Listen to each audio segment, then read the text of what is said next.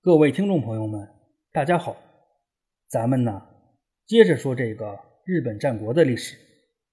上一回我主要是介绍了，在一四九九年的十一月份，足利义才战败于六角高赖之手以后，在整体形势上变得越发的被动。一方面，支持足利义才的各方势力纷纷战败逃亡；另一方面，足利义才的处境也并不安全。他暂时栖身的河内一带临近京都，细川政元一方的势力随时可能率军进犯。与此同时呢，在一四九九年的时候，细川政元又专门任命了田山庆治为能登国守护。这也就意味着，幕府在足利义才的根据地越前及越中的大后方又卸下了一枚钉子。尤其是在足利义才兵败以后，他重回北陆一带。无疑就是自入陷阱。应该说，正是由于这种无路可走的状况，再加上足利义才一心想要借势再起，最终呢，他还是选择投奔了西国的霸主大内家。由于大内义兴的老爹大内正弘与足利义士足利义才父子都颇有交情，再加上这一时期的大内义兴刚刚平定了一场家臣内乱，大内家的后院还是比较稳固的。这就使得大内一兴有了更多的精力可以图谋发展，而足利义才的到来，无疑是给大内一兴提供了更多的机会和可能。一五零零年的三月五号，足利义才正式投奔了大内一兴，也是自此开始呢，这对后来叱咤了一时风云的组合，开始了首次搅乱天下格局的尝试。从一五零零年的八月份开始。足利义才一方就开始动作频频，之前兵败的田山上顺也接连打了胜仗，而大内义兴也没闲着。一五零一年的一月二十九号，大内义兴就打败了老对手大友家，收复了妙见城。就在双方都取得了一定进展的前提下，等到了一五零一年的六月中旬，足利义才决意再度进军京都，大内义兴自然也是大力支持。而这种状况的发生，无疑又给细川政元造成了新的麻烦。咱就接着这儿说。其实自足利义才首次反攻京都之后啊，细川政元就陷入了各种麻烦事之中。虽然足利义才的进军最终以失败而告终，而各地频发的土一葵事件也都得到了抑制，可是细川政元的麻烦事儿并没有到此为止，在某种程度上啊，反而是刚刚开始。一四九九年的十二月中下旬，细川家的势力成功的清除了足利义才的党羽，也收回了大和一地的控制权。可就在转过年来的五月份，大和一地的百姓们就以发动一揆为要挟，要求实施德政。迫于这种压力，属于细川政元一方的古市成印不得不接受了这些要求。可是，一波方平，一波又起。等到了一五零一年的二月底。大和兴福寺的徒众们又表达了对于幕府及其专家的不满，最终呢，幕府又一次做出了妥协。说到这儿啊，还得多说一句，大和这个地方属于五畿之一，就在幕府和细川政元的眼皮子底下。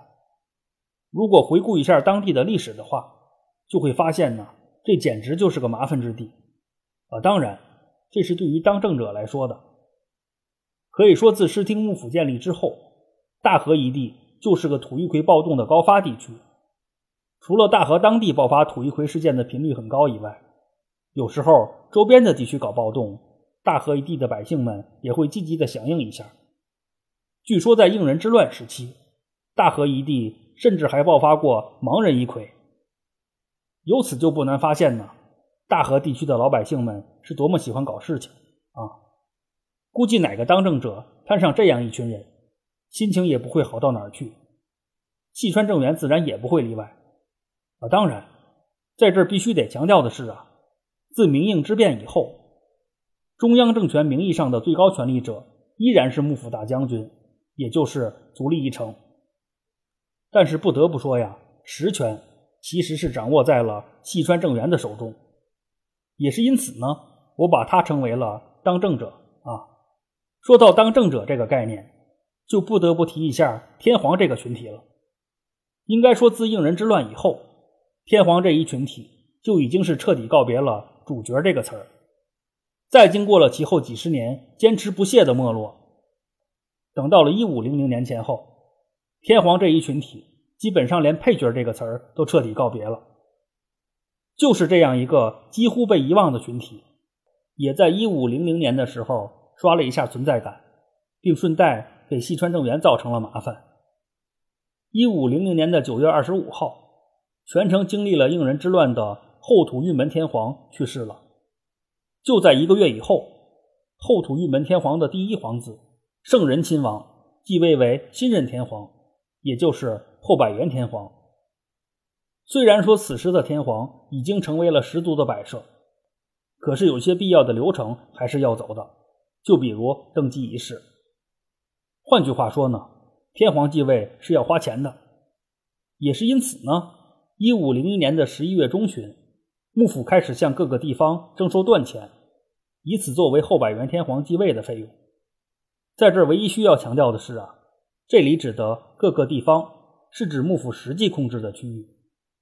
就在各地的断钱不断缴往幕府的过程中，有两个特殊的地方成为了备受瞩目的焦点，那就是摄津国和丹波国。而这两个地方之所以备受关注，一是因为其没交钱。更为关键的是啊，这两个地方正是属于细川家的势力范围。要说幕府为天皇继位征收点断钱，这个并不过分。而身为幕府管领的细川政元，应该也是持支持的态度，至少也不必反对。可事实上，关于天皇继位需要花钱这事儿，细川政元还是颇有意见的。他的态度也很明确，那就是天皇继位大典什么的，根本没什么卵用。完全就是浪费金钱啊！当然，这句话是我用白话表达出来的，也是细川政元后来才说的。但是，这无疑是代表了细川政元的态度。应该说，正是因为这件事儿，细川政元和幕府将军足利义成之间闹的是颇为不快。细川政元还一度闹起了辞职。在这需要特别强调的是啊，细川政元和足利义成闹矛盾这事儿。是发生在幕府征收断钱三个多月以后的事情，但是不可否认的是啊，两个人的矛盾正是基于天皇继位一事才爆发的，因此我也就一并说了啊。再说回来，总之吧，应该说正是因为这一事件的影响，细川政元与足利义成之间开始出现了明显的隔阂。至于后百元天皇的登基仪式，事实上确实是搞成了，只不过呀。那是二十多年以后的事情了。当时的后百元天皇已经是年近六十的岁数了。换句话说呢，在一五零一年前后，最终还是西川政元的意见占了上风。还有就是啊，除了刚说的这个迟到的登基仪式以外，后百元天皇的老爹后土玉门天皇也是在过世四十多天之后才举行的葬礼。主要原因也是没钱。这个之前也提到过。可以说，当时身为天皇的窘迫，由此就可见一斑了啊！说到钱这个问题，不只是天皇在彻彻底底的没钱，其实幕府方面在当时也面临着很多的经济问题。除了刚说的由于幕府影响力下降而带来的征税方面的问题以外，伴随着社会动荡的加剧，恶钱在当时也是越发的泛滥。关于恶钱这个概念，先简单的介绍一下，恶钱。其实就是代指了相比于官方正版制作工艺参差不齐，而且金属含量较低的货币的统称。说白了呀，就是那个时代的假钞。只不过这个所谓的恶钱是能够在市场里进行流通的，一般呢都是来自于民间的私炉。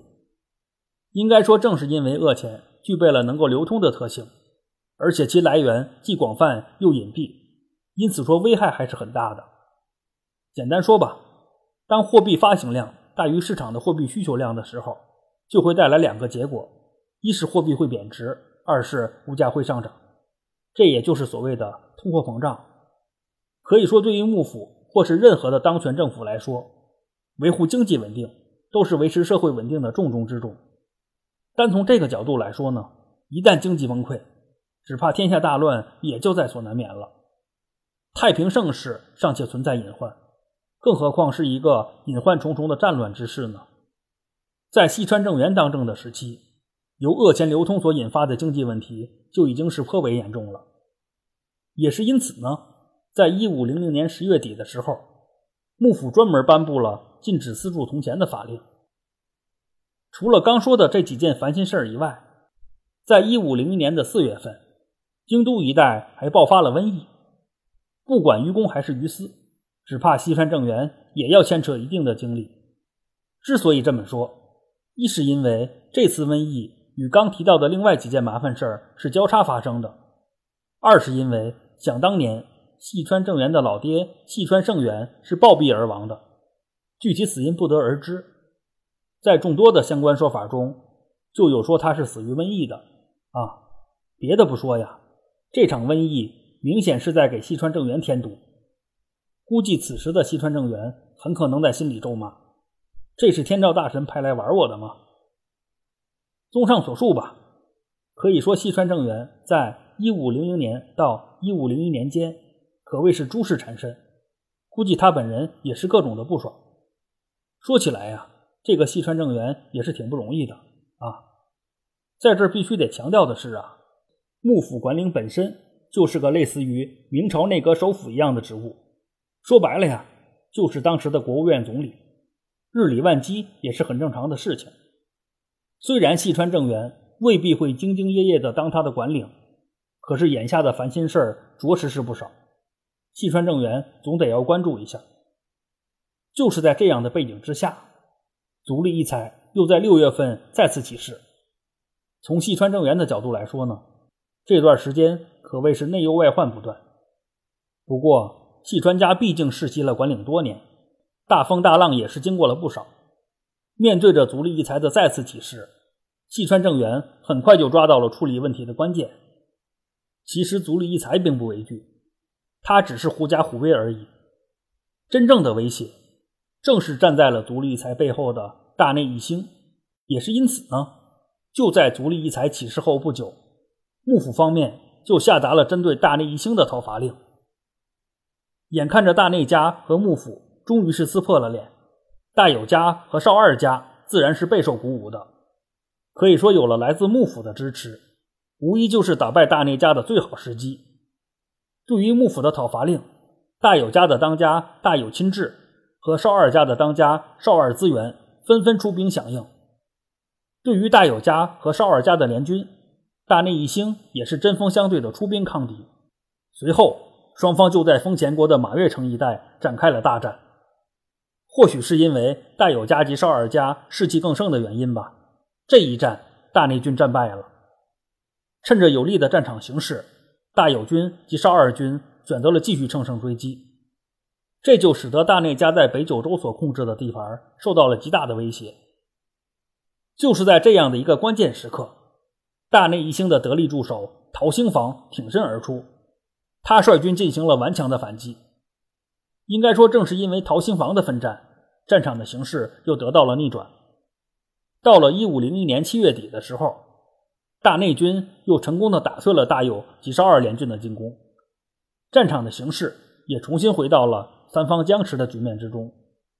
等到了八月初的时候，幕府又动员了石见、安义两国的亲幕府势力，试图从背后向大内家发动进攻。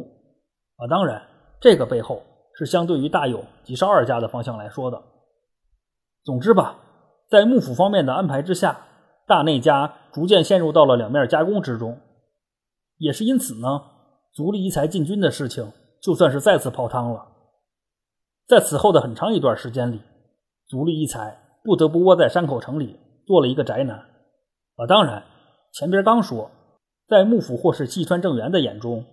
足利义才并不是重点，真正的隐患依然是大内家。虽然战场的形势一时陷入了僵持，可是细川政元并没打算放过大内家。幕府方面针对大内家的行动也依然在继续。一五零一年的十二月初，大友亲治把家督之位让给了儿子大友义长，幕府则是任命大友义长为封后守护。并责令大友家联合石见、安义两国的势力，伺机讨伐大内家。应该说到此为止呢，大内家与幕府之间就陷入了僵持之中，一时之间谁也奈何不了谁。这就好比两个势均力敌的高手过招，在彼此都不出现失误的前提下，这双方是很难分出胜负的。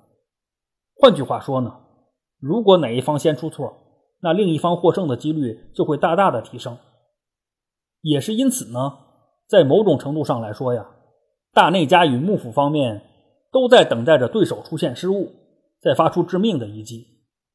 啊，当然，准确点说呢，应该是大内家与细川家在互相等待着对方的失误。而事实上，后来细川家也确实是出现了巨大的动荡，并就此给了大内家机会。只不过那是好几年以后的事情了，具体的等到时候再说。啊，咱先说回来。总之吧，关于大内义兴以及足利义才的故事，咱就先说到这儿为止。等到这二位再次出场时，整个天下的大局都将随之而改变。在此之前呢，咱先把关注的重点放到细川政元的身上。一来呢，细川政元的存在对于大内义兴。及足利义才后续的故事是非常重要的。二来呢，虽然到了一五零一年年底的时候，大内义兴及足利义才的威胁被有效的抑制住了，天照大神似乎打算继续考验细川政元，又接连给他出了几个难题。不管细川政元愿意与否，所谓在其位谋其政，面对着新的麻烦，他总得要见招拆招。时间关系呢？本回就先讲到这里，咱下回接着这个细川正元说。感兴趣的可以微博关注“闲着没事做自己”，带儿化音，我会及时发布相关的节目资讯。谢谢您的收听。